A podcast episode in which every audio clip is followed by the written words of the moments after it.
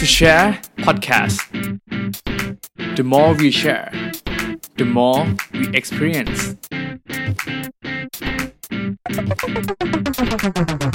สวัสดีครับ พวกเรา To Share Podcast ผมต้นทานนท์อารีพิทักษ์ผมทีสิริพลมานารังสรรค์ครับ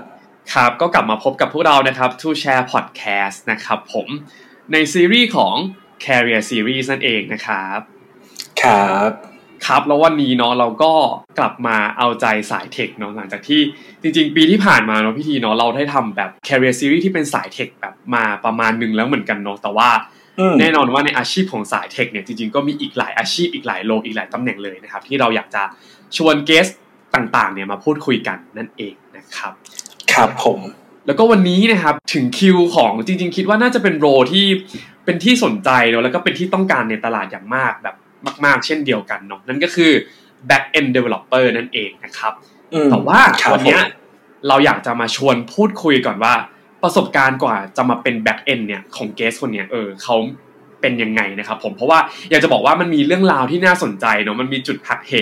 จุดอะไรบางอย่างที่ต้องรู้สึกว่าเฮ้ยอยากจะให้ทุกคนเนี่ยได้ลองฟังกันเผื่อใครที่ตอนนี้เนาะไม่ว่ากำลังเรียนอยู่เนาะหรือว่าอยากจะลองชิปมาเป็น back end developer เนี่ยเผื่อที่จะได้มาเป็น inspiration เนาะหรือจะเป็นเคล็ดลับหรือเป็นวิธีการที่อาจจะสามารถลองทำตามหรือลองฟังดูเพื่อเอาไปเป็นข้อมูลได้นั่นเองนะครับครับโอเค แล้ววันนี้นะครับเราก็อยู่กับเกสของเราแล้วนะครับ ขอเชิญพีแนะนำตัวได้เลยครับ ครับ สวัสดีครับ ผมพีศิลพัฒน์สุขประเสริฐนะครับ ก็ปัจจุบันทำเป็น Backend Developer ครับ อยู่ที่บริษัท Future Skill ครับ โอเค งั้นเราเข้ามาทำความรู้จักพีมากขึ้นแล้วกันครับ ปัจจุบันพีทำ back end มาประมาณกี่ปีแล้วครับ ที่ทำงานล่าสุดอะครับเอ่อตอนนี้ครบหนึ่งปีพอดีครับ อือืมมโอเคก็เป็นว่าเป็นเหมือนโอเค junior เนาะ junior แบบบัดมาดใช่เออครับเพิ่งเพิ่งเพิ่งจะเข้ามาเหมือนกันครับครับทีนี้ก่อนที่จะมาทำจบสาขาอะไรมาครับ จบมหาลัยอะไรอย่างเงี้ยครับ มหาลัยที่จบมาก็คือเป็นมหาลัยศรีนครินทรวิโรฒครับอืม คณะที่เรียนจะเป็นวิทยาลัยนวัตกรรมสื่อสารสังคมครับ สาขาที่เรียนจะเป็นคอมพิวเตอร์เพื่อการสื่อสารครับอืมเฮ้ยน่าสนใจครับ เพราะว่าครับถ้าฟังจากชื่อมันก็จะมีความเป็น communication บวกกับคอมพิวเตอร์เนาะมันก็จะมีความไม่ได้แบบเป็นสายเอ่อวิศวะจ๋าๆตั้งแต่แรกอืมเนาะครับครับ ทีนี้อยากให้อธิบายเพิ่มเติมแล้วกันครับว่าตัว back end developer อะครับแบบ 101 ถ้าคนที่ ไม่เคยรู้จักเนี้ยนี้หรือว่าไม่เคยอยู่สายเนี้ยฟังแล้วเข้าใจอะไรอย่างเงี้ยทีครับ ได้ครับก็อธิบายคร่าวๆครับ ก็สมมติว่าถ้าให้เห็นภาพรวมก็จะประมาณว่าเหมือนอย่างพี่ทีหรือพี่ต้นนะครับ เข้าใช้งานเว็บไซต์สักเว็บไซต์หนึ่งครับ ก็จะมีหน้าต่างพวก interface อะไรเงี้ยครับพวกข้อความรูปภาพหรือปุ่มต่างๆครับ แสดงบนหน้าจอของเราครับ ในส่วนนี้จะเรียกว่า front end ครับ ส่วนในส่วนของอืมแบ็กเอนเนี่ยก็จะทำงานในส่วนของ background พื้นหลังการคำนวณ process ต่างๆ การเก็บข้อมูลเข้า database ที่เรียกกันว่าฐานข้อมูลเนี่ยครับทีนี้หน้าที่ของ Backend Developer เนี่ยก็มีหน้าที่เขียนพวก web service หรือ API ต่างๆเนี่ยเพื่อที่จะนำข้อมูลที่อยู่ในฐานข้อมูลนะครับส่งมาให้ทาง Front End เพื่อให้ Front End นะครับนำไปแสดงผลให้ User เห็นบนหน้าจอครับคร่าวๆก็จะประมาณนี้ครับเท่ากับว่าจริง ๆ แล้วการใช้แอปต่างๆ ของเราหรือว่าทำหน้าเว็บต่างๆ หรืออะไรเนาะมันก็มี เอ่อ back end เป็นส่วนหนึ่งของของแอปพลิเคชันที่เราใช้งานหรือว่าเอ่อแอป หรือเว็บไซต์อะไรต่างๆ อยู่แล้วเนาะทีนี้เมื่อกี้ที่เกริ่นไปแล้วเรื่องสงสัยเรื่องมหาลัยวกขอวกกลับมานิดนึงแล้วกันครับเอ่อด้วยตัวมหาลัยเองเนี่ยที่เรียนเรื่องการสื่อสารด้วยแล้วก็บวกคอมพิวเตอร์ด้วยในคณะเนี้ยครับเขามีการสอนที่ที่เป็นเกี่ยวกับด้าน back end อยู่แล้วหรือเปล่าครับ หรือว่าอันนี้คือมันเป็นที่บางวิชาที่เรามาเรียนเพิ่มเติมเองอะไรเงี้ยครับ อืมจริง ๆ ตอนนั้นมันก็ไม่ได้สอนเจาะจงไปที่ Back End นะครับ ส่วนใหญ่ก็จะสอนเกี่ยวกับเป็นพื้นฐานการเขียนโปรแกรมพวกนี้ครับ ไม่ได้เจาะจงไปว่าเป็น Front End หรือ Back End อะไรพวกนี้ครับ ก็แปลว่าจริงๆแล้วเหมือนมาเรียนเพิ่มเติมด้วยอะไรด้วย เดี๋ยวเรามาฟังเส้นทางการเป็น back end อีกอีกในพาร์ทถัดไปแล้วกันครับ ทีนี้ขออีกนิดหนึ่ง back end developer อะครับ งานหลักๆ นอกที่ขอแบบ พอจะจับต้องได้อะไรเงี้ยครับงานที่เราทำเป็นชิ้นเป็นชิ้นอะไรเงี้ยครับ พอจะมีอะไรบ้างครับ อาจจะยกตัวอย่างคร่าวๆก็ได้ครับ อืมก็คร่าวๆนะครับ ก็พวก develop พวกฟีเจอร์ใหม่ๆพวกนี้ครับรวมถึงอาจจะมีแบบแก้ปัญหาให้ user พวกนี้ครับ ที่เกิดขึ้นกับทางระบบหลังบ้านพวกนี้ครับ ถ้าแตะไปนิดนึงได้ไหมครับ อย่างเช่นการ develop feature อะคือปกติแล้วแบบเพราะเหมือนพอมันมีทั้ง back end และ front end นะก็คือแปลว่า back end ต้องเป็นคนเริ่มเริ่ม logic หรือเริ่มอะไรก่อนอย่างนี้หมดเลยไหมครับ หรือว่า เผื่อน้องๆฟังอยู่ตรงนี้อาจจะได้แบบเออพอเห็นภาพมากขึ้นว่าเฮ้ยงานปกติเขาต้องทำอะไรบ้างครับอืมจริง ๆ การทำงานสองฝั่งเนี่ยครับมันต้องทำงานร่วมกันนะครับจริงๆการวางแผนเนี่ยต้องวางแผนพร้อมกันทั้งฝั่ง front end กับ back end นะครับจริงต้องคุยกันก่อนว่าเราจะออกแบบระบบมาในรูปแบบไหนก็จะมีการรับส่งข้อมูลยังไงครับ ต้องมีการคุยกันทั้งทั้งทั้งสองฝั่งตลอดเวลาครับอืมโอเคเหมือน keyword จะเป็นเรื่องของการรับส่งข้อมูลด้วยเนาะพี่เนาะเพราะว่าพี่พี่อ่าพี่พูดไปเลยว่าแบบ อ่าหน้าตาเว็บไซต์เนี่ยมันก็การที่มันมีข้อมูล การที่มันขึ้นคำว่าสวัสดีขึ้นราคาขึ้นมาได้เนี่ย ราคาตรงนั้นมันจะมาจากไหนเนาะก็แปลว่ามันก็คงมาจากต้องมาจากหลังบ้าน แล้วก็แบบหรือมาจาก database ที่เมื่อกี้พี่ได้พูดไปประมาณนั้นนั้นก็อาจจะมีเรื่องเรื่องราวประมาณนี้นะครับผมครับโอเค ทีนี้ขอมาเจาะใน part ของเส้นทางดีกว่า เออ ก่อนที่พี่จะมาเริ่มทำ back end developer ครับ เคยทำอะไรมาบ้าง ครับ ได้ครับ ก็ จริง ๆ ก็ถ้าย้อนไปตั้งแต่สมัยเรียนมหาวิทยาลัยครับ ก็มันจะมีวิชาที่เป็น programming ครับ ตอนนั้นเรียนไปรู้สึกว่าทำได้ไม่ค่อยดีครับ เพราะว่าเราไม่ได้มีพื้นฐานด้านการเขียนโปรแกรมมาก่อน เลยตั้งแต่ในสมัยมัธยมนะครับไม่เคยเรียนมาก่อน ก็มาเจออย่างเงี้ยเราเรารู้สึกว่ามันยากครับ แล้วก็ทำให้เรารู้สึกทำได้ไม่ดี แล้วเราไม่ชอบมันไปโดยธรรมชาตินะครับ แล้วต่อมาอะไรมหาวิทยาลัยเนี่ยแล้วมีให้เหมือน มีวิชาเลือกให้เราเลือกสามารถเลือกเรียนได้ครับ ตอนนั้นก็เลยสนใจที่จะไปเลือกเรียนเกี่ยวกับด้านออกแบบ graphic design พวกนี้ครับอ่า แล้วเลยได้ตัดสินใจไปฝึกงานเป็น graphic design ต่อมาครับ แล้วก็งานแรกที่ได้ทำก็คือเป็นเกี่ยวกับสอนพิเศษครับ สอนด้าน graphic design เนี่ยแหละครับเป็นโรงเรียนสอนพิเศษครับ แล้วก็ต่อมาก็อีกงานหนึ่งตอนที่เปลี่ยนสายจากสอนกราฟิกเนี่ยมาเป็น developer เลยคือได้งานเป็น front end developer ก่อนครับ ที่ software house บริษัทหนึ่งแล้วกันครับงานต่อมาที่ทำก็จาก front end แล้วก็เราจะได้มาทำเป็น back end ในปัจจุบันนี้ครับนี่สงสัยเลยว่า แล้วทำไมอยู่ดีๆ จากกราฟิกเนาะพอพอสุดสุดท้ายมันมันมัน landing มาที่ back end เนาะแต่ว่าเอ้ยงั้นแปลว่าอยู่ดีทำไมหรือว่าทำไมจากกราฟิกแล้วอยู่ดีๆมาเปลี่ยนมาเริ่มทำงานในสายของฝั่ง dev ได้ครับ เออจากจากตอนแรกที่เหมือนตอนเรียนอาจจะรู้สึกว่าอาจจะไม่ได้เข้าใจแล้วก็เลยอาจจะคิดว่าตัวเองทำไม่ได้อะไรประมาณนี้ แล้วจุดไหนที่ทำให้รู้สึกว่าเฮ้ยฉันอยากจะลอง ฉันอยากจะกลับมาทำสายนี้ว่ะอะไรประมาณนี้ครับ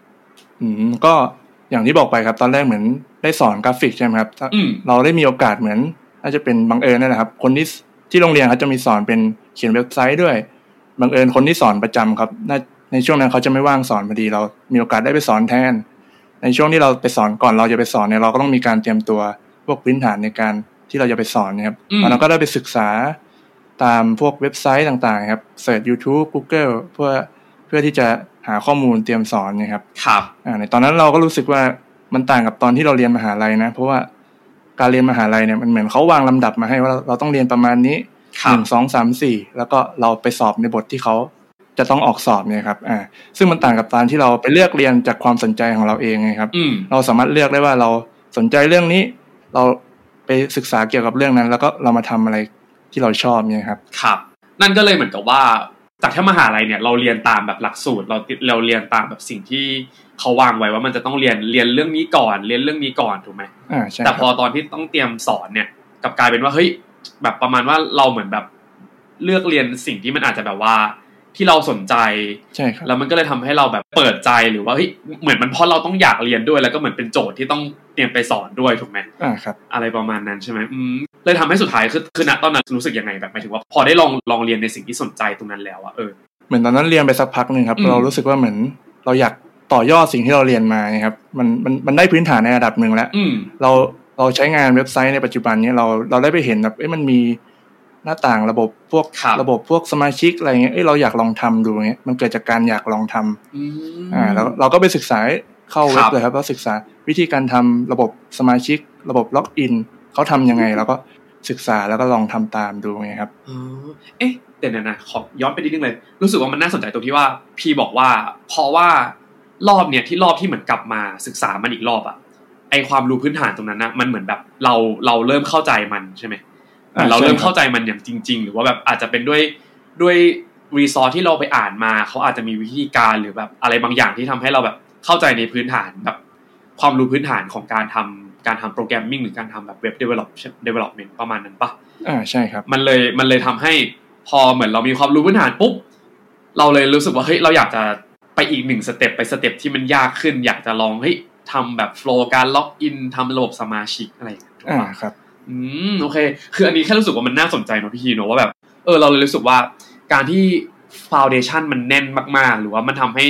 เขาเข้าใจอะแบบคนคนคนเรียนหรือคนทำงานเข้าใจ foundation ก่อนได้อะพอเหมือนพอเขาแน่นตรงนั้นแล้วเหมือนแบบมันมี framework หรือมันมีอะไรบางอย่างที่ทำให้เขาเห็นภาพแล้วอะการที่มันจะไปต่อโจทย์ที่มันยากขึ้นอะมันก็เหมือนแบบมันก็จะง่ายขึ้นแล้ว อย่างเงี้ยพี่เมื่อกี้ถ้าถ้าทุกคนได้ยินที่พี่พูดเนอะคือ เขารู้สึกอยากจะแบบทำอะไรที่มันยากขึ้นเองเลยอะแล้วก็รู้สึกอยากจะต่อยอดขึ้นไปด้วยในประมาณนี้เออ ก็เลยรู้สึกว่าเฮ้ยอืมอืมอืมอันนี้อาจจะเป็นคีย์หนึ่งเนาะที่สมมติคนน้องๆตอนนี้ หรือคนที่กำลังอยากจะเปลี่ยนสายอะเออ อาจจะลองค่อยๆ เริ่มจากฟาวเดชันซึ่งต้นคิดว่าทุกคนคงเริ่มจากฟาวเดชันอยู่แล้วแหละแต่ว่าอาจจะลองหาวิธีการเรียนฟาวเดชันจากหลาย ๆ ที่หลาย ๆ มุมหลาย ๆ ศาสตร์อะไรอย่างเงี้ยเนาะเผื่อมันจะทำให้เราแบบมีความมั่นใจแล้วก็อาจจะแบบทำให้เกิดความสนุกในการเรียนรู้มากขึ้นได้อะ งั้นต่อก่อนอีกนิดนึงแล้วกันก่อนที่เดี๋ยวจะไปแบบถึงแบบเส้นทางของการแบบสัมพงสัมภาษณ์เนาะใครอยากจะแบบฟัง insight สักนิดนึงอะไรเงี้ยแล้วเมื่อกี้บอกว่าจากกราฟิกมาเข้าสู่ของ Developer แต่เริ่มจาก front end ก่อนอะไรเงี้ยเนาะแล้วตอนนั้นน่ะจาก front end น่ะมาเป็น back end ได้ยังไงอืมจาก front end มาเป็น back end ได้ยังไง เพราะว่าเหมือนตอนนั้นเราทำไปได้ประมาณหนึ่งปีครับครับเราทำแค่ role ของ front end เนี่ยครับจริงๆก็ทำไปสักพักเราอยากรู้สึกแบบ อยากรู้วิธีคิดของในมุมของทาง back end บ้าง อย่างเงี้ยครับเราก็เลยเราตัดสินใจลองสมัครงานดูจริงๆตอนนั้นสมัครงานไปก็ได้ประมาณสี่ที่ครับครับอ่าแล้วก็สิสามในสี่ที่นะ เป็น front end หมดเลย แล้วก็อืมมีที่เดียวที่เป็น back end ยังไงครับ เราตัดสินใจอยากลองเปลี่ยนดู อยากครับรู้ว่ามุมที่เขาคิดของ back end เนี่ยเขามีการคิดยังไงในการทำงานนะครับ อืมเฮ้ยอย่างนี้แปลว่าจริง ๆ แล้ว พีก็ยังไม่ได้รู้ตัวเองขนาดนั้นถูกไหมว่าจริง ๆ แล้วเราชอบงานของ front end หรือ back end มากกว่ากันถูกปะเพราะ back end น่ะยังไม่เคยยังไม่เคยได้ลองแตะแบบทำงานจริง ๆ มาด้วยถูกปะอ่าใช่ครับ อืมซึ่งอืมอันนี้ถามเลยว่างั้นอันนี้แปลว่า เหตุผลที่นอกจากว่าเฮ้ยอยากจะรู้ว่า back end เขาทำงานยังไงแล้วด้วยอะจริง ๆ มันคือเกี่ยวกับเรื่องเหมือนแบบ career path ของเราด้วยปะว่า เลยจะได้รู้ว่าเฮ้ยจริง ๆ แล้วพีควรแบบมุ่งไปที่ front end อย่างเดียว หรือไป back end หรือจะไปเป็น full stack ที่มันทำได้ทั้ง front end และ back end ด้วยปะอืมก็วิธีวินาทีนั้นที่เลือก back end ครับก็สมมติว่าถ้าเลือก front end เนี่ยเราก็สามารถไปต่อยอดใน front end ต่อได้ใช่ไหมครับอืมแต่ถ้าเราไปเลือก back end เนี่ยถ้าเราเกิดไม่ชอบมันหรือทำได้ไม่ดีเนี่ยเราก็ยังกลับมา front end อืมได้อยู่ แต่ถ้าเกิดเราสามารถทำมันได้ด้วย แล้วเรามี skill front end ก่อนหน้านี้ได้ด้วยครับ เราสามารถไปต่อยอดเป็น full stack ได้ในอนาคตได้ด้วยเหมือนกันครับอืมอืมโอเค อันนี้ก็เป็นอีกจุดหนึ่งแล้วกันเนาะที่ต้นรู้สึกว่าเออมันน่าสนใจ จริงๆคิดว่าตั้งแต่ที่คณะที่พีเลือกแล้วล่ะ อาจจะเรียกได้ว่าเป็นคณะที่อาจจะสามารถทำให้ต่อยอดไปได้หลายสายเนาะพี่ดีเนาะเพราะว่าอย่างที่พี่ดีอืมพูดเลยคอมพิวเตอร์เพื่อการสื่อสารอะไรเงี้ยมันเป็นศาสตร์ที่เหมือนแบบโอเคแบบ มันเรื่องของคอมพิวเตอร์ด้วย เรื่องการสื่อสารด้วยอะไรเงี้ยประมาณเนี้ยเนาะมันก็เลยทำให้อาจจะสามารถลองได้หลายทางแล้วอย่างอย่างตัวพีเองเนี่ยจริงๆก็ลองทั้งสื่อสารก็คือ graphic design มาแล้วเนาะแล้วก็ได้ลองทาง front end และ back end ด้วยอะไรเงี้ยเพื่อแบบจะได้รู้เนอะว่าจริงๆสุดท้ายแล้วแบบ เราอยากจะทำงานไปในสายไหน และจริงๆ ไม่แน่ใจว่าตอนเนี้ยพอทำ back end ไปแล้วปีหนึ่งอะรู้สึกเลยไหมว่าจริงๆแล้วเออฉันชอบสาย back end มากกว่า อืมจริง ๆ มันไม่ได้มีแบบสายไหนดีกว่า หรือชอบอืมสายไหนมากกว่าครับ ถ้าพูดในแง่ของ scope การทำงานมันจะค่อนข้างแตกต่างกันครับก็ครับถ้า front end เนี่ยมันจะได้อย่างเหมือนเราต้องเขียนตัวหน้าต่าง UI interface เนี่ยให้เหมือนให้เหมือนกับที่ดีไซน์เขาออกแบบมาให้มันก็จะได้ skill บางที่เนี่ยเราดีไซน์เขาไม่ได้มีมาให้อย่างเงี้ยเราก็ต้องมีแบบเหมือนหลัก UX เบื้องต้นเพื่อม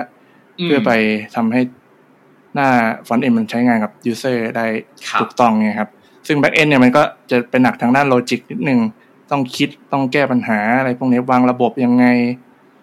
ข้อมูลควรส่งยังไงอะไรพวกนี้ครับ แต่ว่าตอนนี้ก็ยังรู้สึกว่ายัง happy ในสายของ back end อยู่ถูกปะเอ่อจริงๆชอบทั้งสองสายครับอ่าในอนาคตก็อาจจะไปเป็น full stack ได้เหมือนกันโอเค เพราะหนึ่งคบผมเอ่อมันก็สามารถเอาความเป็น back end ไปต่อยอดได้เป็น front end ไม่ถึงว่าความเข้าใจ หรือความรู้ที่เรามีไปต่อยอดได้เนาะครับใช่ครับไม่ได้แบบรู้สึกว่าเป็นการ reset ทุกอย่างแล้วเรื่องงานสายงานใหม่ จริง ๆ ตอนที่ต้นบอกเรื่องเรื่องของคอร์สเรียนเราก็มองว่าจริงๆแล้วมันเป็นเคสของอาจจะเป็นด้วยหลักสูตรของคณะนั้นด้วยที่เพราะว่าไม่ได้เรียนเฉพาะมาเป็นแบบสายเอนจิเนียร์หรืออะไรเงี้ยอาจจะมีความแบบจะบอกว่าเอาหลาย ๆ อย่างมารวมกันอะไรเงี้ยก็เป็นได้ที่มันก็เลยทำให้รู้สึกว่าอาจจะไม่ได้แบบ เข้าใจหรือว่าได้เรียนรู้ฟันเดเมนทัลอย่างที่ที่ต้องการอะไรเงี้ยครับเนาะแต่ต้นก็รู้สึกว่าสุดท้ายแล้วเนาะพอมันเป็นอืมคณะที่มันเหมือนทำให้เราได้ได้ลองหลาย ๆ อย่างได้เรียนหลายอย่างเอใช่อได้เรียนหลาย ๆ อย่างอะมันก็เลยคิดว่า อันเนี้ยจริง ๆ มันเป็นข้อดีจุดหนึ่งที่เพราะว่ามันฝึกงานก็เลือกเลือกในสายแบบสายอื่นด้วยหมายถึงว่าสายในที่มันเกี่ยวกับคอมพิวเตอร์เพื่อการสื่อสารได้ด้วยเงี้ย แล้วแต่เนี้ยต้นรู้สึกว่าจริงๆอะมันเป็นข้อดีด้วยซ้ำนะเพราะว่าต้นน่ะรู้สึกว่าอันนี้ขอขอนอกเรื่องอีกนิดนึงแล้วกันเนาะคือต้นน่ะรู้สึกว่าจริง ๆ แล้วอะการที่มหาลัยอะเลเซว่าอันอย่างน้อยเราเราเลือกไปสายประมาณหนึ่งเนาะอย่างเช่นคอมพิวเตอร์เพื่อการสื่อสารใช่ปะแล้วพอเลเซว่าในปีสามปีสี่มันสามารถเลือกฝึกงานหรือเลือกโปรเจกต์จบในในมุมที่เรารู้สึกว่าเฮ้ยเราอยากจะลองลองไปในทางนี้ได้อะคือคือเลเซมัน อันนี้ขอโทษนะแต่แบบสมมติวิศวะอะพอเลือกว่าวิศวะแล้วมันจะต้องโกออนเป็นวิศวะเลยคือมันเป็น specialist เลยอะแต่พออันเนี้ยมันเหมือนแบบได้แตะได้ลองเรียนหลาย ๆ อย่างอะมันเลยทำให้ ต้องคิดว่าเด็กทุกคนอะมันหาตัวเองไม่ได้เจอเร็วขนาดนั้นหรอกตอนตอนเข้ามหาลัยอะและคำตอบที่เจอตอนนั้นน่ะกับตอนที่เข้ามหาลัยไปแล้ว มันอาจจะเป็นคนละคำตอบกันด้วยซ้ำอะนั้นต้องรู้สึกว่าจริง ๆ แล้วอะคณะแบบเนี้ยมันดีตรงที่ว่าในสี่ปีนั้นนะยูได้มีโอกาส discover ตัวเองอีกรอบเว้ยเออแล้วแล้วพอมันได้ลองอะ สำคัญเลยสุดอะมันคือได้ลอง พอได้ลองปุ๊บมันจะทำให้เรารู้ว่าเราเราไปต่อได้หรือไม่ได้ เราชอบหรือไม่ชอบอะไรเงี้ยประมาณนั้นเลยเห็นด้วยเห็นด้วยแต่ว่าถ้าคนที่เจอตัวเองจริงๆอะเป็นการเป็น specialist ก็ไม่ได้ผิดนะครับทุกคนแต่นี่อยากจะแบบเออเมนชั่นถึงตรงนี้นิดนึงประมาณนี้ใช่ครับ โอเค ทีนี้มาถึงในพาที่เป็นเรื่องของ secret sauce กว่าจะได้งานสาย back end เนี่ยต้องเตรียมตัวเตรียมสัมภาษณ์หรือว่าพัฒนาตัวเองอะไรยังไงบ้างอะไรครับ อาจจะเริ่มสัมภาษณ์เลยก็ได้อืมออนเทเลยก็ได้เนาะงานงานแรกแบบงานแรกเออใช่ตั้มเข้ามาในสาย developer เออเป็นยังไงบ้างอ่าครับ ก็เหมือนตอนที่ก่อนหน้านี้ก็เล่าไปแล้วก็เหมือนตอนนั้นทำเป็นระบบ login ขึ้นมาง่ายๆใช่ไหมครับตอนนั้นศึกษาเองอยู่ประมาณหนึ่งถึงสองเดือนนะครับ ตอนนั้นตัดสินใจสมัครงานไปครั้งแรกเลยครับ แต่การสมัครงานครั้งนี้ไม่ได้คาดหวังว่า เราจะต้องได้งานในตำแหน่งที่เราสมัครไปครับ สมัครเราเราสมัครไปเพราะว่าเราอยากรู้ว่าสกิลที่เรามีในตอนนี้มันเพียงพอกับการทำงานหรือยัง แล้วก็เราขาดอะไรไปบ้างในการ ที่จะเราไปทำงานในตำแหน่งนี้ ครับ ตอนนั้นก็ไปสัมภาษณ์มีประมาณสามถึงสี่ที่ครับที่ได้ไป ก็มีคำถามที่เราตอบได้บ้าง ตอบไม่ได้บ้าง ซึ่งคำถามที่เราตอบไม่ได้เนี่ยเราก็จะเหมือนจำครับ แล้วก็ กลับมา search Google ว่ามันแปลว่าอะไรมันคืออะไรเพื่อหาคำตอบในสิ่งที่เราตอบไม่ได้เงี้ยครับ ครับ แล้วก็สิ่งที่สังเกตหลาย ๆ ที่เนี่ยเขาจะถามว่าเคยทำ project ของตัวเองมาบ้างไหมอะไรอย่างนี้ครับ ซึ่งตอนนั้นเราไม่มี project เป็นของตัวเองเลยเพื่อที่จะไป present เขาในการสัมภาษณ์งานนะครับ เราเลยตัดสินใจเหมือนทำ project ขึ้นมาชิ้นหนึ่งครับ ตอนนั้น project ที่เลือกทำจะเป็น project ตัว POS ครับ ก็คือเป็นระบบการขายหน้าร้าน อืมอ่าครับ สาเหตุที่เลือกทำก็คือเหมือนมัน ตัว project เนี่ยตัวมันจะมีพวกหน้า interface ที่ต้องใช้งานด้วยทำให้แบบเหมือนเราได้ฝึกการเขียนเป็น front end ด้วย แล้วก็มีการคิดคำนวณพวกการคำนวณราคาสินค้าโปรโมชั่นอะไรพวกนี้ครับรวมถึงการออก report พวกนี้ครับจะเป็นการ logic ในการคำนวณครับ ซึ่งมันคิดว่าเราคิดว่ามันได้ทั้งสองด้านนี่ครับเราก็เลยเลือกproject นี้ในการฝึกที่จะทำขึ้นมาเพื่อไปสัมภาษณ์นี่ครับครับ ตอนนั้นก็ทำไปได้ประมาณหกเดือนครับ ที่ทำ project ตัวนี้ครับ แล้วก็ตัดสินใจไปสัมภาษณ์งานอีกทีหนึ่งตอนนี้ก็คือ ซึ่งการสัมภาษณ์ครั้งนี้เราคาดหวังว่าเราจะได้งานครับ เพราะว่าเราเราก็มี project ของตัวเองแล้วเรามี skill ระดับหนึ่งที่เราทำงานด้านนี้มาไงครับ แล้วก็ตอนสัมภาษณ์รอบสองเนี่ยก็มีเรียกสัมภาษณ์ประมาณที่ได้ครับมีสองที่ครับมีที่หนึ่งเป็นบริษัท software house ครับแล้วก็อีกที่หนึ่งเป็นบริษัทเกี่ยวกับเหมือนทำแพลตฟอร์มขายของเขาเองครับแล้วก็แล้วเราก็ตัดสินใจเหมือนแบบว่า เราจะเลือกที่ไหนดีนะครับ ก็เราก็ไปหาข้อมูลว่าแต่ละ business ในตำแหน่งเนี้ยมันทำงานต่างกันยังไง อืมอ่าครับ เราก็เลยตัดสินใจเห็นว่า software house เนี่ยมันทำงานเกี่ยวกับรับทำซอฟต์แวร์ให้บริษัทอื่น เห็นงานมันหลากหลายครับ ก็น่าจะเหมาะเป็นที่ให้เราไปฝึกวิชาของเราเนี่ยครับก็เลยเลือกมาทำเป็น front end ที่แรกที่ software house ครับ อืมเอ้ยจริง ๆ เราแอบชอบวิธีการคิดของของนอคอนะก็คือ ไม่ว่าอันนี้ไม่ไม่ได้ว่าจำเป็นจะต้องไปใช้กับการไปทำงาน front แบบเอ้สมัครเพื่อจะไปทำ front end นะครับ ไม่ว่าจะเป็นงานไหน การรับ feedback มา แล้วก็รู้ว่าเราต้องปรับปรุงตรงไหน คือเปิดรับ feedbackมาว่าเอ้ยรอบนี้เรา fail fail จากอะไร รู้ว่าเฮ้ยเรางานสายนี้มันจำเป็นต้องมี project นะ ต้องมีอะไรที่พิสูจได้ประมาณหนึ่งว่าเอ้ยนี่เราทำงานได้อะไรอย่างเงี้ยครับ แล้วก็เขาก็ไปหา project มาทำแล้วก็ได้ลองฝึกได้ลองทำดู แล้วก็จนไปถึงขั้นว่า จะไปที่ไหนก็จะต้องมีโจทย์ให้ตัวเองว่าเออนะตอนเนี้ยเราอยากจะได้งานประเภท ที่ได้ทำงานหลากหลายขึ้นนะ หรือว่าอะไรเงี้ยก็แล้วก็เลือกเลือกบริษัทนั้นแทนอะไรเงี้ยครับ อืมอืมถือถือว่าเป็นมายเซ็ตที่ดีมากๆ ในการเตรียมตัวสมัครงานแล้วก็หรือว่าในขั้นตอนการหางานครับ ทีนี้มาถึงงาน back end ละกัน อันนี้เราต้องเตรียมตัว ยังไงบ้างเลยเพราะมีความยากขึ้นไหมผมว่าอาจจะมองว่ามันมันไม่ได้ทำเหมือนกันซะทีเดียวเนาะ back end กับ front end ทีนี้เวลามาเป็น back end แล้วครับ ต้องเตรียมตัวเพิ่มเติมยังไงบ้าง หรือว่า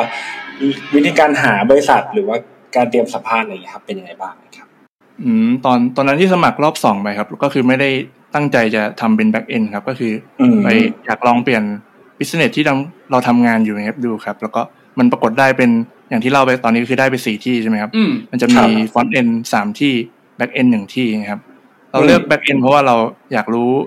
โฟการทำงานวิธีคิดของฝั่ง back end มากครับ อย่างทุกวันนี้ก่อนหน้านี้ก็คือเราทำเป็น front end มาตลอด เราก็จะเข้าใจแค่ว่า front หลักการคิดของ front end มันต้องเป็นยังไงนี่ครับ เราอยากจะรู้แบบวิธีการทำงานของ back end เขาบ้างเงี้ยว่าเขาคิดยังไงทำยังไงมี flow การทำงานยังไง เราเลยเลือกตัดสินใจไปทำ back end ในตอนนั้นครับ แต่เอ๊ะแต่แต่แต่อย่างนี้แปลว่า แล้วแล้วตอนที่สมัครที่ที่ได้ back end นะก็คือที่ปัจจุบันถูกปะอ่าใช่ครับเออก็คือก็คือเห็นว่าตำแหน่งเป็น back end แล้วเลยใช่ปะก็เลยลองสมัครอย่างนี้หรอถูกปะใช่ใช่ครับ เอ๊ะแล้วอย่างนี้อยากรู้ว่ามีการแบบ revise resume ใหม่ไหมหรือแบบทำ port หรือทำ project หรืออะไรใหม่ไหมเพราะว่าเหมือนกับว่าโอเคเพราะตอนนั้น title เราก็เป็น front end ถูกปะเออก็เลยสงสัยว่าเอ๊ะแล้ว แล้วที่ที่ที่ที่เป็น back end ที่เขาเรียกพีเออจริงๆเราแบบพีทำอะไรไปเพิ่มไหมหรือว่า หรือเพราะว่าเขาสนใจว่าเออเพราะเคยทำ front end มาแล้ว เราคงอยากมาทำ back end หรออะไรประมาณนี้ปะอืมก็ตัวเรซูเม่ส่วนใหญ่ที่ใส่เข้าไปจะเป็นเหมือน จริงๆ ไม่ได้ทำ project อะไรเพิ่มครับ มันจะเป็น project ที่ทำเกี่ยวกับงานที่บริษัททำอยู่แล้วครับ เราก็จะใส่ไปอธิบายไปว่า ในงานเนี้ยเราใช้เทคโนโลยีอะไรบ้างในการพัฒนาครับอ่าแล้วก็อธิบายไปว่า แอปพลิเคชันที่เราพัฒนาเนี่ยมันทำงานยังไง มีหลักวิธีคิดยังไง ตอนสัมภาษณ์แล้วก็ไปอธิบายเหมือน present เขาครับว่าเราทำอะไรบ้างใน project นี้เราเจอปัญหาอะไร เราแก้ปัญหายังไงครับเพราะ key หนึ่งหลักๆ น่าจะเป็นเรื่องของเขาเรียกว่าอะไรนะเทคโนโลยีที่ใช้ถูกไหมอ่าใช่ครับเพราะว่าสมมติ let's say ว่าแพลตฟอร์มนี้อาจจะพัฒนาด้วยด้วยเทคโนโลยีแบบนี้แพลตฟอร์มนี้อาจจะพัฒนาด้วยเทคโนโลยีแบบนี้ ซึ่งแปลว่าแบบเทคโนโลยีมันน่าจะใกล้เคียงกันใช่ไหมหรือมีตัวที่เหมือนกัน ด้วยภาษาที่เลือกเออเลือกเขียนตอนนั้นนะครับ ก็คือเป็นภาษา JavaScript ครับ ซึ่งภาษา JavaScript เนี่ยมันสามารถเขียนได้ทั้ง front end และ back end ครับ การปรับตัวมันเลยไม่ได้เยอะมากเนี่ยครับ โอเคเข้าใจแล้วเข้าใจแล้วโอเค งั้น ถ้าเจาะไปตอนสัมภาษณ์ของ back end ได้ไหมอย่างที่พี่บอกพี่ไม่ได้ไม่ได้เตรียมตัวแบบอะไรเพิ่มถูกปะคำแบบของ back end หรือมีเตรียมอะไรเพิ่มในตอนที่ต้องไปสัมภาษณ์ back end อืมไม่ครับ ไม่เลยใช่ไหมแล้วเขาถามเจาะไปแบบ back end อย่างเดียวเลยปะหรือว่าเขาให้เราเราเล่า เหมือนเขาให้เราเล่าสิ่งที่เราเคยทำมามากกว่าครับเขาน่าจะอยากรู้ว่าเราแบบทำงานแล้วเราคิดยังไงเราเจอปัญหาอะไรบ้าง แล้วเรามีวิธีรับมือกับปัญหานั้นยังไงครับ อืมโอเค แล้วมีโจทย์ไหม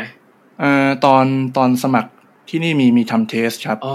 ครับผม เออเราก็ testเป็นของ back end เลย แต่เล่าตอนนั้นให้ฟังหน่อยเออเป็นยังไงบ้าง ตอนนั้นเราเขียนเป็นเหมือนเขาให้ทำเป็นระบบเหมือน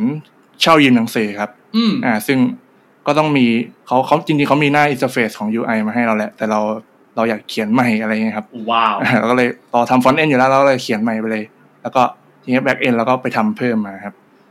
ก็โจทย์ก็คือเหมือนแบบให้ทำ back end มา ซึ่งทำงานได้กับ front end ที่เขามาเตรียมมาให้อะไรเงี้ยครับอืมตอนนั้นก็ใช้เวลาประมาณเขาให้เวลาหกชั่วโมงครับ ก็เรียกได้ว่าทำแทบไม่ทันครับก็ส่งวินาทีสุดท้ายแล้วของตอนนั้นเลยครับ เอ๊ะ แล้วไอ้ที่ทำเนี่ยคือทำเขียนโปรแกรมออกมาจริง ๆ เลยใช่ปะอ่าใช่ครับเป็นเป็น project จริง ๆ เลยก็ต้องต้องส่งไปให้เขาสามารถ run ได้ครับแล้วต้องเขียนวิธีการ run ให้ด้วยให้ให้เขาด้วยไงครับโอเคเฮ้ยอ๋อแต่เพราะว่างั้นจริงๆแค่แค่อยากรู้เพิ่มว่าเอาเราที่ทำได้ เพราะว่าเคยทำ project ที่แบบมันต้อง run back end ขึ้นมาแล้วด้วยใช่ปะอ่าใช่ครับตัวตัวระบบ POS เนี่ยมันเป็น ระบบที่มีทั้ง front end และ back end อยู่แล้ว แต่มันต่างที่ภาษาครับ เพราะว่าตอนนั้นที่ทำ POS มันจะเป็นภาษาตัวภาษา PHP ครับ ที่เป็นในส่วนของแบ็กเอ็นแต่ภาษาที่เรามาใช้อยู่ปัจจุบันนี้เป็นภาษา JavaScript ครับ ซึ่งแต่วิธีคิดนะมันจะคล้ายกันครับ ต่างกันแค่แบบรูปแบบโครงสร้างภาษาต้องเขียนแค่นั้นเองครับอืมโอเคโอเค อืมอืมก็แต่จริง ๆ อันนี้ก็อ่าต้องต้องต้องบอกด้วยเนาะว่าแบบอันนี้ก็เป็นประสบการณ์ของพีเนาะเออซึ่ง อ่าแต่ละที่แต่ละแบบแต่ละบริษัทแต่ละ context เนี่ยอาจจะไม่เหมือนกันก็ได้เนาะเออแต่ว่าอันเนี้ยก็คือเป็นสิ่งที่เอ่อที่ที่ปัจจุบันเนาะเอออาจจะแบบเป็นด้วยอาจจะมีเหตุผลอื่นๆด้วยที่ทำให้รู้สึกว่าเขาอาจจะแบบพีอาจจะเป็น candidate ที่เหมาะสมอะไรประมาณนี้เนาะแล้วก็อาจจะเป็นตอนคุยกันแล้วจริงสุดท้าย ต้นคิดว่า key หลักๆมันคือน่าจะเป็นเรื่องของโปรเจกต์นี่แหละที่สุดท้ายเอ้ยเราทำโปรเจกต์ส่งได้แบบมัน run ได้ มันก็แปลว่าเฮ้ยคนนี้น่าจะแบบน่าน่าจะสามารถทำงานได้สิแล้วจริงๆอย่างที่พี่ทีบอกเลยว่า การที่ เคยทำ frontend มาก่อน มันก็จะยิ่งยิ่งง่ายเนาะมันอาจหมายถึงว่าก็ยิ่งคุยกับ frontend ง่าย หรือว่า หรือว่ารู้ว่าจริงๆแล้ว frontend เขาอยากได้อะไร แล้ว backend ควรจะต้องเสิร์ฟอะไรให้ให้ frontend ประมาณนี้เนาะเพราะสุดท้ายมันคือสุดท้ายระบบมันออกไปมันมันมันเป็นมันเป็นเรื่องเดียวกันนะเนาะแต่เราแต่ว่าแค่คนทำงานมันเป็นคนคนละคนกันมันก็ต้องมีการ sync หรือมันต้องมีการความเข้าใจกันประมาณนี้ครับผมอืมครับผม ทีนี้เอ่อในตอนทำ test อะครับเขามีแจ้งไหมครับว่าเออเนี่ยเดี๋ยววันนี้จะมีให้ทำ test ต้องเตรียมตัวอะไรประมาณเนี้ยครับ เขาเขามีบอกไปก่อนไหมครับ หรือว่าแบบไม่มีครับไม่มีโจทย์ ก็คือค่อนข้างเป็นแบบโจทย์ที่ให้มาสดๆณวันนั้นเลยถูกไหมฮะใช่ครับก็คือเซอร์ไพรส์ตอนสัมภาษณ์เลยครับอืมว่าจะมี test ให้ทำแล้วก็โอ้โหส่งโจทย์มาให้ในเมลตอนนั้นเลยครับ แล้วก็กำหนดเวลาที่ต้องส่งด้วยอ่าโอเคก็คือเป็นออนไลน์ แต่แต่เป็นออนไลน์เนาะไม่ใช่ว่าไปทำที่เอ่าใช่ใช่ครับเหมือนเขาเขาให้โจทย์มาในเมล แล้วเขาให้เราเหมือนส่งเข้ามาในตัวมันมันเรียกว่า GitHub อะครับ มันจะเป็นเหมือนคล้ายๆเว็บไซต์ให้พวกไว้ฝากวางโค้ดอ่าพวกเดฟสามารถเหมือนพุชโค้ดเข้าไปได้ครับอืมครับอ่าจริงๆมันเป็นอุปกรณ์สำหรับให้เดฟใช้ทำงานนะครับ มันเป็นเขาเรียก version control ครับสำหรับการทำงานเป็นทีมนะครับ โอเคครับ ทีนี้อยากอยากถามเพิ่มเติมนี่เมื่อเราทำเป็น test ที่เป็นแบบ take home test อยู่แล้วอะครับ มันสามารถจะไปก๊อปแบบเอ้ยโค้ดที่เขามีกันอยู่แล้วเอามาทำได้ไหมอะไรเงี้ย เออแล้วแล้วถ้าก๊อปแล้วเขาจะรู้ไหมว่าเราไปก๊อปมาหรืออะไรประมาณเนี้ยครับ อืม อืม จริง ๆ ถ้าถามว่าก๊อปได้ไหมผมน่าจะตอบได้เลยว่าก๊อปได้ครับ แต่ตอนนั้น มันขึ้นอยู่กับคนนะครับว่าเราอืมเราจะก๊อปปี้มาในอ่าการตอบเลยหรือเปล่าอืมเพราะว่าแต่ถ้าสมมติว่าเราก๊อปปี้มาแล้วเราไม่เข้าใจการทำงานของมันอธิบายเนี่ยไม่ได้ สมมติเราต่อให้เราได้งานมาจริงๆเราอาจจะทำงานให้เขาไม่ได้ก็ได้ครับ อืม อืมอืมอืมอืมอ่าโอเค เห็นด้วยครับ ก็จริง ๆ เพราะว่าเราก็เคยผ่านโค้ดงานที่ test ต้องมีโค้ดมาเหมือนกัน แล้วก็รู้สึกว่าเออพวกเนี้ยมันก็จะเอ้ยถ้าเป็น take home มันก็จะสามารถไปก๊อปมาได้สิ แต่ว่าจริง ๆอะการเวลาถึงเวลามาทำงานจริงอะครับ มันก็จะเห็นได้เลยว่า เอองานมันช้าหรือว่าอะไรเงี้ยครับ อืมอืมโอเค ตอนเข้าไปทำงานนะครับ เรา อันนี้หลังจากที่ได้งานเรียบร้อยแล้ว มีการอืมคุย เราต้องมีหลังจากที่เราเรียกงานปุ๊บเนี่ยเรามีการคุย process เพิ่มเติมไหมครับว่าเช่นหนึ่งคือการทำงานสาย dev เนี่ยปกติคนจะต้องมี concern เรื่องเฮ้ย work from home ไหมหรือว่าแท็บเล็ตที่ใช้หรือว่าอุปกรณ์ที่ใช้อะไรเงี้ยมันจะเป็นยังไงบ้างอะไรอะไรเงี้ยครับอันนี้เราเรามี concern อะไรพวกนี้ไหมครับ หรือว่าแบบเฮ้ยทีมนี้ภาษาที่ใช้จะเป็นยังไงบ้างหรือว่าอะไรเงี้ยครับอืมอ๋อจริง ๆ พวกนี้มันจะมีเหมือนมีเขียนไว้ตั้งแต่ตอนที่สมัครงานอ่ารายละเอียดตอนที่เราสมัครงานอืมแล้วก็ครับ ตอนที่สัมภาษณ์เนี่ยก็มีถามเขาไปอีกรอบหนึ่งครับว่า ตอนเขาจะมีช่วงให้เราถามอะครับ ตอนหลังจากสัมภาษณ์เสร็จเขาก็เขาจะถามว่ามีอะไรจะถามเขาไหมอย่างเงี้ยเราก็จะเราก็จะถามทุกที่เลยว่าโฟในการทำงานแต่ละที่เนี่ยในแต่ละวันนะครับ ต้องทำอะไรบ้าง แล้วสมมุติว่าถ้าเราได้เข้าไปในทำในตำแหน่งเนี้ยหน้าที่ที่เราต้องรับผิดชอบในส่วนของเราที่เราต้องทำเนี่ยต้องทำอะไรบ้าง ผมก็จะถามทุกที่อะไรอย่างเงี้ยครับ อืมอืมอืมถามเพื่อให้ชัดเจนจะได้เพื่อที่เหมือนเราเป็นเราเราก็เป็นคนที่เลือกบริษัทด้วยครับ ไม่ใช่ไม่ใช่บริษัทจะเลือกเราฝ่ายเดียวไงครับ นี่ต้องอธิจูดนี้ครับทุกคนจริงเนาะอืเลือกมเองเลือกสิ่งที่มันแมทช์เนาะแล้วก็เขาเรียกอะไรแมทช์กับตัวสิ่งที่เราอยากได้ด้วย แล้วก็ถ้าสำหรับต้นเนาะมันคือแมทช์กับสิ่งเขาเรียกอะไรดี อนาคตของเราด้วยว่าเออ เราอยากจะโกไปในเวนี้เวนั้นอะไรเงี้ยอย่างของฝั่งเดฟอาจจะเป็นเรื่องของภาษาที่จะได้ใช้เขียนอะไรเงี้ยเนาะมันก็อาจจะสำคัญเหมือนกันที่สมมติแบบในอนาคตหรือแบบคาเรียผ่านของเขาจะเป็นยังไงประมาณนี้นะครับ อืมอืมในอีกมุมหนึ่งในมุมคนสัมภาษณ์ก็ก็จะมองว่าเออจริงๆเราสนใจงานนี้ จริง ๆ คือ จริงเพราะเพราะในมุมคนสัมภาษณ์อะเออมันอีกทางหนึงเขาก็มองว่าเด็กอะถ้าเด็กเก่งหรือว่าอะไรเงี้ยเขามีทางตัวเลือกเยอะอยู่แล้ว เขาอืมตั้งใจมาสัมภาษณ์กับเรา เพื่ออยากได้งานที่เราหรือแค่สัมภาษณ์กับเราเพื่อให้มองว่าอืมที่เราเป็นแบบตัวสำรองหรืออะไรหรือเปล่าอะไรอย่างนี้เขาก็คงไม่ได้ครับอยากจะทำงานเยอะเหมือนกันเพราะทางฝั่ง HR หรือว่าฝั่ง ทีมที่ recruit เองครับเขาก็มี process เราว่า เนี่ยเขามีในในถังแล้วหลังบ้านเนี่ยมีห้าหกคน คนที่เขาอยากได้มากเลย แต่ว่าคนเนี้ยดูแล้วไม่ไม่อยากจะอยู่กับเราหรืออะไรเงี้ยเขาก็จะได้รู้ว่าเขาต้องเตรียมคนอื่นเพิ่มมาไหมเพื่อเป็นสำรองหรืออะไรเงี้ยครับครับจริง ๆ การโชว์อะไรว่า เอ้ยโชว์ว่าเรามี passion อยากจะทำงานกับที่นี่นะอืมหรือเราสนใจอยากทำงานกับเขาเนี่ยหนึ่งก็ทำให้เขาเขามี sense ละว่า เอ้ยเออเขาอยากจะได้คนคนนี้นะ หรือว่า เขารู้สึกว่าเขาอยากทำงานกับเราจังเลยประมาณนี้ครับ อืม จริงครับผม โอเค ทีเนี้ยหลังจากได้งานแล้วอะครับ ตอนเออตอนเข้าไปทำงานแรกอะเป็นเป็นยังไงบ้างครับ อืมอืมก็ตอนทำงานแรกที่เป็นฟอนต์เอนใช่ไหมครับ ก็ครับจริงๆกดดันครับ เพราะว่าสิ่งที่เราเคยเตรียมมา มันเขาให้เราเรียนรู้ใหม่หมดเลยครับ เพราะว่ามันเป็นเครื่องมือใหม่ที่บริษัทใช้ ตอนนั้นเป็น framework ครับ ใช้ framework ของ frontend ที่ชื่อตัว Angular ครับ ซึ่งเราไม่เคยใช้งานมาก่อนเลย เหมือนเขาก็ให้โจทย์มาว่าเราไปเรียนรู้มานะ ให้เวลาประมาณสองอาทิตย์ แล้วก็ให้ทำโปรเจกต์มา present เขาว่าเราได้เรียนอะไรมาบ้างอะไรประมาณนี้ครับ ซึ่งมันต่างกับตอนที่เราเราไปศึกษาเองอยู่ประมาณหนึ่งครับ เพราะว่ามันด้วยที่มันมีเวลากำหนดด้วย แล้วก็มีเหมือนเป็นงานที่เขามอบหมายมาให้เรา เราต้องทำให้มันเสร็จเนี่ยครับ มันก็เลยช่วงแรกก็เลยกดดันเนี่ยครับ ว่าเราจะทำมันได้ไหมอะไรอย่างนี้ครับ แต่ก็มันก็แก้ได้ด้วยการเหมือนเราก็พยายามทำไปครับ ต่อให้มันยากก็เหมือนหาเวลาเพื่ออยู่กับมันครับ แล้วก็ทำความเข้าใจไปเรื่อยๆครับ จริงๆก็เราสามารถถามเพื่อนร่วมงานได้นะครับ ถ้าอืมเราติดปัญหาอะไรอย่างเงี้ยครับ เพราะเราเราไม่ได้ทำงานคนเดียวครับ เรามีพี่ที่เขามีประสบการณ์มาก่อน เราสามารถไปถามเขาได้นะครับ แต่การถามเนี่ยก็ควรจะเป็นคำถามที่เราเหมือนรีเสิร์ชมาประมาณหนึ่งครับ ว่าเรา ไปหาข้อมูลนี้มาแล้ว ผมติดตรงนี้เราทำอะไรไม่ได้ไงครับ ก็หาข้อมูลประมาณประมาณหนึ่งเพื่อที่จะไปถามเขาต่อไงครับครับ เออ จริง ๆ ก็เห็นด้วยนะ คือหมายถึงว่า เพราะว่าอย่างพวกซอฟต์แวร์หรือตัวภาษา อันเนี้ยมันก็จะมีอยู่ในในในอินเทอร์เน็ตอยู่แล้วประมาณหนึ่งใช่ไหมครับ เวลาการทำงานเราก็จะจะไปแบบถามทุกอย่างทีเดียวเลยก็ เออ มันก็เหมือนว่าเราไม่ได้แบบเตรียมตัวเตรียมอะไรมาเลย ก็ เป็นอะไรที่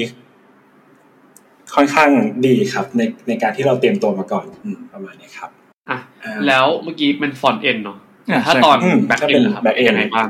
อ๋อตอนตอน backend ก็เหมือนกันเลยครับ เป็นเรียนรู้ framework เหมือนใหม่เหมือนกันแต่ดันโชคดีที่ว่าเหมือน framework ที่ใช้นะครับ มันดันไปมีโครงสร้างคล้ายกับตัว Angular พอดีครับอ่าการปรับตัวเลย ไม่ครับค่อยยากเท่าไหร่คอืรับมอืมอืมแต่แต่ก็ด้วยน่าจะเพอเป็นเป็นงานที่สองด้วยเนาะที่มันอยู่ในฟิลของ developer ด้วยปะอ่าใช่ครับ ก็เลยก็เลยอาจจะทำให้จากครั้งแรกก็น่าจะมีความกดดันที่แบบสูงกว่ามากอ่าครับๆอืมโอเค แล้วกว่าจะได้จับโปรเจกต์จริงๆ อะ นานปะเอออยากอืรู้ม อะอืม เหมือนตอนนั้นพี่ซีเนียร์ที่เข้ามาครับเขาให้เราลองทำงานจริง ๆ เลยครับอ่าอ่าก็คือเป็นงานที่แบบเขาอาจจะประเมินมาแล้วเขาว่ามันไม่ได้ยากมากเนี่ยครับอืมเราครับสามารถทำได้ครับอ่าแล้วก็ได้ลองทำจริง ๆ เลยเราทำออกมาแล้ว ตอนนั้นก็ทำได้ระดับหนึ่งครับแล้วครับแต่เขาจะมีเหมือนให้เราไปรีวิวกับเขาเนี่ยพอเราทำเสร็จเนี่ยครับอืมเราก็จะไปรีวิวโค้ดรีเช็คว่าเราเขียนประมาณนี้ เราคิดประมาณเนี้ยมันถูกต้องไหมซึ่งบางจุดมันก็อาจจะมีเขาแบบเหมือนคอมเมนต์มาว่าเอ้ยเราควรทำอย่างนี้นะ ลองลองทำแบบนี้ดูสิอะไรเงี้ยครับอ่าอืมอืมมันก็จะทำให้เราเหมือนพัฒนาได้ไวขึ้นครับ เพราะว่ามีเหมือนมีคนคอยชี้แนะให้เราเงี้ยครับ อันนี้ก็คงจะเป็นแบบแล้วแล้วแต่ที่แล้วแต่ process อะเนาะแบบอาจจะให้ลงโปรเจกต์จริงอ่าหรือว่าเออถ้ามันมีโปรเจกต์ที่มันอาจจะสามารถเออให้น้องลองได้ก็คงให้ลองได้อะไรประมาณนี้ครับผม อืม ที่เนี้ยครับ หลังจากที่เราได้งานมาแล้วเริ่มทำงานแล้วอะ มีความรู้สึกกับการที่มันต้องเรียนรู้อะไรเพิ่มเติมค่อนข้างเยอะมากเลยอะไรเงี้ยพอจะมีทริคไหมครับว่า เอ้ยเวลาเราเจออะไรที่เราไม่เข้าใจ เราจะต้องไปหายังไงบ้าง ต้องไปเสิร์ชยังไงหรือว่าจะพัฒนาตัวเองได้ยังไงบ้างครับ อืม จริง ๆ เหมือนการทำงานของแต่ละวันเนี่ยครับ มันจะเจอเหมือนฟีเจอร์ใหม่ ๆ ที่เราต้องอืมพัฒนาครับ หรือว่าครับจะเป็นปัญหาพวกปลั๊กที่เราต้องแก้เนี่ยส่วนใหญ่มันจะไม่ซ้ำกันในแต่ละวันอยู่แล้วครับ เอออืมบางทีมันก็มีแบบ ทั้งง่ายทั้งยากสลับกันไปบางบางบางอันก็ยากจนแก้เป็นวันก็มีครับอืมอ่าทีนี้วิธีการเหมือน search ก็คือเราต้องเหมือนหา keyword เหมือนเราต้องหากันครับว่าสาเหตุของปัญหานั้นมันคืออะไร เพื่อที่เราได้ได้ไป search ได้ถูกว่าเราควรจะไป search หา keyword ว่าอะไรอย่างเงี้ยครับอือฮึก็เอ่อพวกแหล่งจริงๆ Google ก็ search ได้เลยครับ มันจะมีพวกเว็บไซต์ที่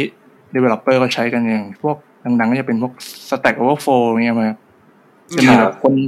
คนมาโพสต์คำถามว่าติดปัญหานี้เขาก็มาตอบว่าปัญหานี้คนแก้ยังไงครับอืมอ่าแล้วก็จริงๆเราก็ควรดูด้วยว่าเพราะว่าคำตอบใครเข้ามาตอบก็ได้นะเพราะว่าเออเราเออเราก็ควรแบบรีเช็คนิดนึงว่าเขาที่เขาตอบมามันเป็นคำตอบที่มีคุณภาพหรือเปล่า เราเอามาใช้กับโปรเจกต์เราได้ไหมอืมอ่าครับอืมโอเคแล้วอยากรู้ว่าครับว่า พอพออย่างที่พี่บอกเนาะปัญหามันมีมาแบบ ไม่ซ้ำกันเลยแต่ละวัน แล้วบางเรื่องก็เราก็แบบไม่มีความรู้เลยต้องไปไปหาว่าเอ้ยมันเกิดจากอะไรเงี้ย จุดเนี้ยพี่มองว่ายังไงคือ มันเป็นมันเครียดไหมหรือว่าแบบมันมันทำให้เรารู้สึกว่าแบบเราท้อบ้างไหมในแต่ละวันหรืออะไรเงี้ยหรือแบบมีจุดนั้นบ้างปะหรือว่าไม่สนุกเหมือนเกมเกมหนึ่งชาเลนจ์มาเรื่อยๆอะไรเงี้ยครับอืมเอาจริงๆมันก็เหมือนเป็นการ challenge แล้วก็ได้อืมเรียนรู้ไปในตัวครับเพราะว่าพอเจอปัญหาเนี่ยเราก็ต้องหาวิธีการแก้ปัญหาเหมือนทำให้เราเหมือนพัฒนาไปด้วยในตัวครับ อืมซึ่งบางบางปัญหาเนี่ยพอเราเจอในวันเนี้ยวันข้างหน้าเราอาจจะเจออีกก็ได้ เราก็จะทำให้ทำให้เราเหมือนแก้ปัญหาได้เร็วขึ้น เรารู้ว่าปัญหาตรงเนี้ยต้องแก้ที่จุดไหนอะไรเงี้ยครับครับ ก็เป็นประสบการณ์ให้เราในอนาคตได้ครับ อืมโอเคอะยิ่งเลอะยิ่งเยอะประสบการณ์นั่นเองนะครับ ทุกคนก็ครับปัญหามันมีมาก็ทำให้เราเติบโตนั่นแหละอันนี้คือเป็นสิ่งที่ต้นเชื่อเหมือนกันเนาะแล้วก็จริง ๆ ต้นว่าทุกงานเลยอะ ไม่ว่าเราจะมีปัญหาอะไรอะสุดท้ายมันจะมีทางออกแหละ แต่ว่าแล้วก็อาจจะ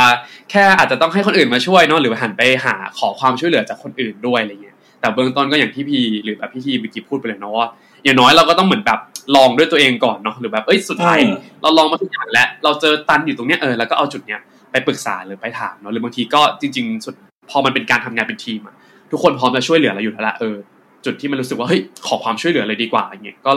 เริ่มขอก่อนได้เลยก็ได้เหมือนกันประมาณ นี้นะครับ ครับ อืมโอเค ก็คิดว่าน่าจะเห็นภาพพอสมควรแล้วเนาะถึงแบบ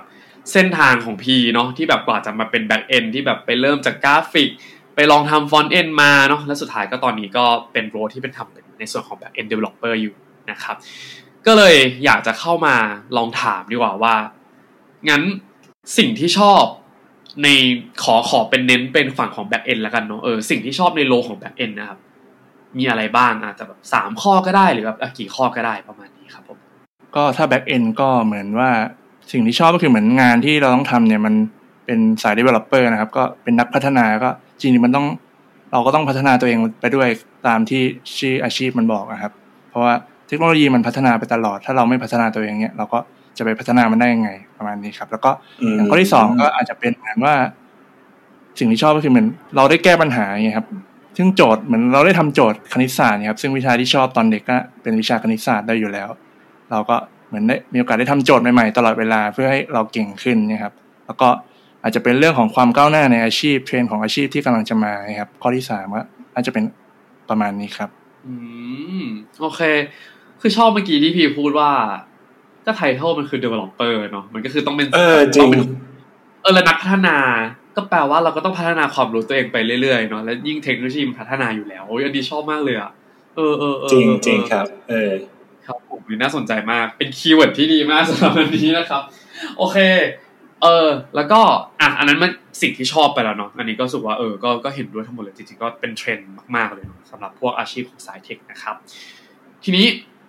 แล้วสิ่งที่ยากล่ะ เมื่อกี้อาจจะมีเกริ่นเรื่องปัญหาที่ไม่ซ้ำแล้วเนาะไม่รู้ว่าอาจจะเอามารวมเป็นในข้อนี้ด้วยไหมเนาะแต่ว่าอืมก็อยากถามว่าเมื่อกี้เป็นสิ่งที่ชอบไปแล้วทีนี้สิ่งที่ยากหรือสิ่งที่มันแบบ challenge ละกันเออของสายอาชีพเนี่ยเออเผื่อที่น้องๆเขาจะได้แบบเฮ้ยถ้า challenge แบบเนี้ยฉันแบบฉันพร้อมสู้ไหมอะไรประมาณนี้ อืมครับ ก็มันเป็นสายอาชีพที่อย่างที่บอกพัฒนาตลอดเวลาเนอะถ้าเราหยุดพัฒนาเนี่ยแสดงว่าเทคโนโลยีเราจะหยุดอยู่ที่วันนี้ สิ่งที่น่ากลัวคือถ้าเราไม่พัฒนาต่อเนี่ย เราจะ อาจจะภาษาที่เราใช้อยู่ทุกวันเนี่ยมันอาจจะไม่ใช้แล้วในอนาคตก็ได้ครับ ครับ แล้วก็เหมือน อาจจะเวลาเราเจอปัญหาเนี่ย แน่นอนเราต้องเหมือนบางทีมันเราแก้ไม่ได้นี่ยเราต้องแบบถึงทางตันบ้างแหละเราท้อไงครับ ก็อยากจะให้เหมือนต้องพยายามอดทนครับ หรือถ้าไม่ได้จริงๆก็มันมีเพื่อนร่วมทีมเนี่ยเราสามารถปรึกษาเขาได้ครับ ไม่จำเป็นต้องเก็บไปคนเดียวก็ได้ครับ เพิ่มเติมอีกนิดนึงสิ่งนั้นสำหรับ อะเจาะเฉพาะแบ็กเอนเหมือนเดิมกัน สิ่งที่เราสูว่ามันยากที่สุดในช่วงแบบปีแรก ๆของเราหรือในช่วงแบบสามสี่เดือนแรกของเรากว่าจะแบบมาคงที่คงตัว ณตอนนั้นนะสิ่งที่ยากของเรามันคืออะไรหรือยากที่สุดที่ที่เราคิดว่าสิ่งที่ challenge ที่สุดในงานของช่วงแรกนะครับ ก็เหมือนเวลาเราเจอโปรเจกต์อะไรใหม่ ๆ ที่เราไม่เคยทำเนี่ยหรือเป็นพวก library ที่เราไม่เคยใช้ครับ เราต้องไปศึกษามันก่อน เราก็เหมือนเขาเรียกว่ามันมันสนุกในช่วงนั้นนะครับ เราได้ศึกษาอะไรใหม่ ๆ ได้ลองอะไรใหม่ ๆ มันน่าจะเป็นสิ่งที่ challenge เหมือนเราไม่เคยทำสิ่งนี้มาก่อน แล้วพอเราทำได้เนี่ย เรารู้สึกภูมิใจในตัวเราเองนะครับ อืมโอเคคิดว่ามันก็น่าจะมีทั้งความกดดันในช่วงแรกๆในความยากความไม่เข้าใจด้วยปะเออใช่ครับมันกดดันครับ เพราะว่าเวลาเราเขียนไปเราเจอบั๊กอยู่แล้วครับโอเค แต่ว่าแต่มันก็เหมือนเป็นความสนุกด้วยที่เออทำให้ได้เรียนรู้สิ่งใหม่ แล้วพอตอนจังหวะที่ทำเสร็จ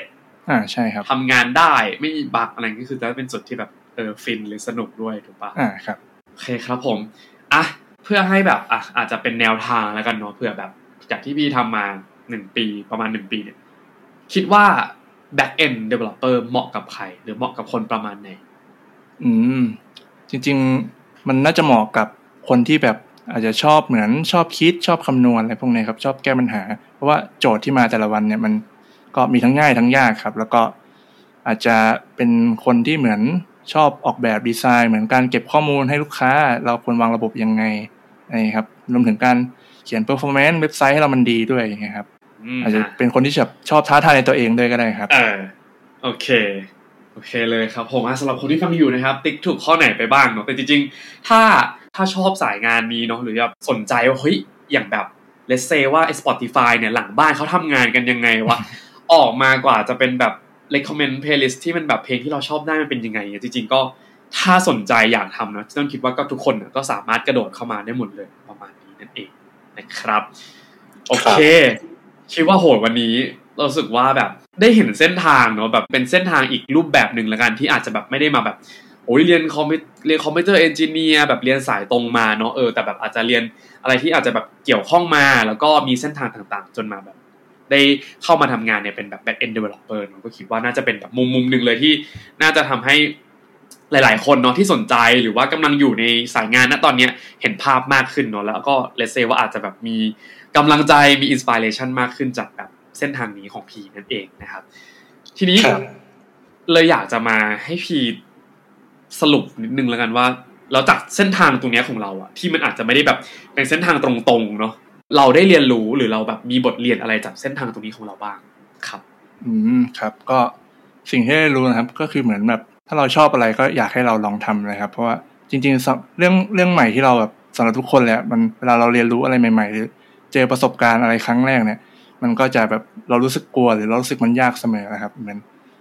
อ่าสมมุติง่ายๆเหมือนเรา ทุกวันนี้เราวิ่งที่ระยะห้ากิโลเมตรเนี่ยครับเราก็รู้สึกว่าห้ากิโลเมตรเนี่ยเป็นห้ากิโลเมตรที่เราวิ่งได้สบายแล้ว แต่วันหนึ่งเนี่ยเราอยากวิ่งไปที่สิบกิโลเมตรเนี่ยครับอ่าเราก็จะแน่นอนว่าครั้งแรกมันเหนื่อยกว่าห้ากิโลเมตรแน่ๆเพราะว่าระยะมันเพิ่มมาตั้งเท่าหนึ่งนะครับก็เราก็มีสองทางเลือกนะครับ เราจะเลิกวิ่งกลับไปวิ่งที่ห้ากิโลเมตรเหมือนเดิม หรือว่าเราจะวิ่งให้สิบกิโลเมตรในวันเนี้ยเหมือนห้ากิโลเมตรที่เราวิ่งได้สบายๆเลยอย่างเงี้ยครับก็อยากให้ลองทำดูครับทำไปเรื่อยจนกว่าเรา คิดว่าเราทำมันเต็มที่แล้วจริงๆนะครับ แล้วก็สิ่งที่ได้รู้ต่อมาเหมือนการทำงานเป็นทีมครับ ก็ก่อนหน้านี้ก็ เรียนรู้ด้วยตัวคนเดียว พอมาทำงานบริษัทเราก็ต้องทำงานเป็นทีมทำงานกับคนอื่นไม่ได้ทำงานคนเดียวครับโค้ดที่เขียนบางทีเราก็ต้องอาจจะเขียนโค้ดต่อจากคนอื่นนะครับ ซึ่งการเขียนโค้ดให้คนอื่นสามารถทำต่อจากเราได้ด้วยก็เป็นคุณสมบัติหนึ่งในการทำงานเป็นทีมของสายนี้ด้วยเหมือนกันครับอืม โอเค คมอีกแล้วพี่ทีจริงครับ เออคมเลยครับผม อันนี้แบบไม่ขอ ไม่ขอแบบซัมไรหรืออะไรเพิ่มเติมเลยแล้วกันเนาะแต่ว่าโอเค เนาะก็คิดว่าแบบเป็นเป็นบทเรียนที่ดีเนาะแล้วก็ที่ที่น่าสนใจนั่นเองนะครับผมขอไปแต่อีกจุดหนึ่งแล้วกันจริง ๆ เป็นจุดที่เรารู้สึกว่าเป็นจุดอีกจุดหนึ่งเลยที่น่าสนใจนั่นก็คือว่าย้อนกลับไปตอนที่พี่พูดตอนต้นๆนะว่าตอนที่เรียนเขียนโปรแกรมตอนแรกรู้สึกว่า ไม่รู้สึกว่าตัวเองทำไม่ได้ เออ แต่จนมาถึงวันเนี้ยอ้าวเขียนโปรแกรมได้แบบเต็มที่แล้วไอ้จุดๆเนี้ยเส้นเส้นทางตรงเนี้ยนิดนึงอะมีอะไรอยากจะแบบเออบอกกับ คนคนฟังที่ฟังอยู่ไหมหรืออาจจะแบบเขาอาจกำลังจะเคยเจอแบบพีมาก่อนก็ได้หรือตอนนี้กำลังเจออยู่อะไรเงี้ยอืมครับ ก็จริง ๆ เหมือนแหล่งความรู้สมัยนี้มันค่อนข้างเยอะนะครับ ก็ผมก็เรียนไม่ได้หาจากแหล่งความรู้ทั่วไปนะครับออนไลน์แบบ Google YouTube จริง ๆ มันมีตัวอย่างในการเรียนพื้นฐานค่อนข้างเยอะครับ แล้วก็สำหรับคนที่อยากมาเป็น developer นะครับ ก็อาจจะลองไปเรียนพื้นฐานดูก่อนก็ได้ครับ อาจจะเป็นใน YouTube พวกนี้ครับลองเขียนตามไปก่อนก็ได้ครับ แล้วก็ เหมือนจริง ๆ ไม่ต้องกลัวก็ได้ครับ ไปลองสมัครงานดูเรา เราไม่อยากให้การสมัครงานคาดหวังแค่ว่าเหมือน เราไปสมัครแล้ว เราจะได้งานนี้หรือไม่ได้ครับ ไม่อยากให้คาดหวังแค่ตรงนี้เรา เหมือนมันเป็นเหมือนเราการไปแลกเปลี่ยนพูดคุยประสบการณ์กับคนที่สมัครสัมภาษณ์เราด้วยก็ได้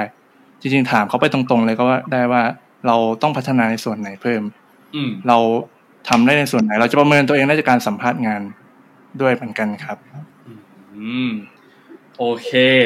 โอ้ยคิดว่าน่าจะแบบว่าครบถ้วนกันเลยทีเดียวเนาะแต่ว่าสุดท้ายแล้วกันอยากจะให้ฝากนิดนึงแล้วกันเพราะเมื่อกี้น่าจะฝากถึงคนที่อาจจะอยากย้ายมาและอยากข้ามสายมาแล้ว แล้วถ้าน้องๆที่กำลังเรียนอยู่อาจจะเป็นทั้งน้องๆที่เรียนสายตรงเนาะหรือแบบน้องๆแบบรุ่นน้องของพีที่อาจจะแบบเรียนเหมือนแบบเรียนเป็นภาพกว้างก่อนเรื่องเรื่องเกี่ยวกับคอมพิวเตอร์เรื่องเกี่ยวกับอะไรที่แบบสุดท้ายเขาสามารถ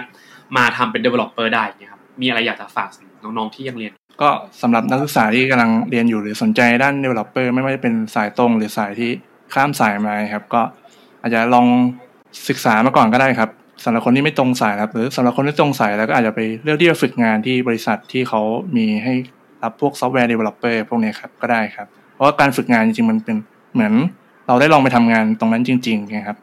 เพื่อที่เรียนรู้ได้ว่าเขาทำงานกันยังไงครับ แล้วก็เหมือนจริงๆโปรเจกต์จบครับ ก็อาจจะเหมือนทำให้ เราเป็นแต้มต่อในระดับหนึ่งที่แบบเหมือน เป็นเรซูเม่ให้เราแบบเหมือนโปรเจกต์ให้เราแบบว่าตอนที่เราไปสัมภาษณ์งานเนี่ยเราเคยทำอะไรมาด้วยครับ ก็อาจจะอยากให้ทำน้องๆทำให้โปรเจกต์จบให้มันดีๆนะครับอืมอ่าครับ โอเค คิดว่าครบถ้วนสมบูรณ์แล้วนะครับสำหรับประสบการณ์กว่าจะมาเป็น back end developer นะครับ ของ guest ของเราวันนี้นะครับ ก็ต้องขอบคุณพีมากๆเลยนะครับ ที่มาแชร์ให้เราแบบครับ ตรงเลยเนาะแล้วก็จริงๆแบบหลายๆ keyword ที่พี่พูดเนาะหลายๆ sentence หลายๆประโยครู้สึกว่าเฮ้ยจริงมากแล้วก็แบบมันก็เป็นสิ่งที่แบบดีมากๆเลยนะครับขอบคุณมากเลยนะครับครับผมโอเคครับก็อย่าลืมนะครับติดตามพวกเรานะครับได้ทุกช่องทางเลยนะครับที่ทุกท่านกำลังใช้ฟังพอดแคสต์เลยนะครับแล้วเราก็มีทั้งใน Facebook Page นะครับแล้วก็มีใน YouTube ด้วยนะครับเสิร์ชได้เลยนะครับว่า To Share Podcast นะครับฝากไปกดติดตามกดไลค์กด Subscribe แล้วก็ใน YouTube นะครับฝากกด กระดิ่งกันด้วยนะครับ จะได้ไม่พลาดคอนเทนต์ของพวกเรานะครับ เวลาที่พวกเรามีคอนเทนต์ใหม่ๆนั่นเองนะครับครับ ครับผมงั้นสำหรับวันนี้นะครับ พวกเรา 3 คนก็คงต้องขอตัวลากันไปเพียงแต่เท่านี้นะครับ อย่าลืมนะครับว่า the more we share the more we experience ยิ่งแชร์ ยิ่งได้ประสบการณ์สำหรับวันนี้ สวัสดีครับ สวัสดีครับ To share podcast. The more we share, the more we experience.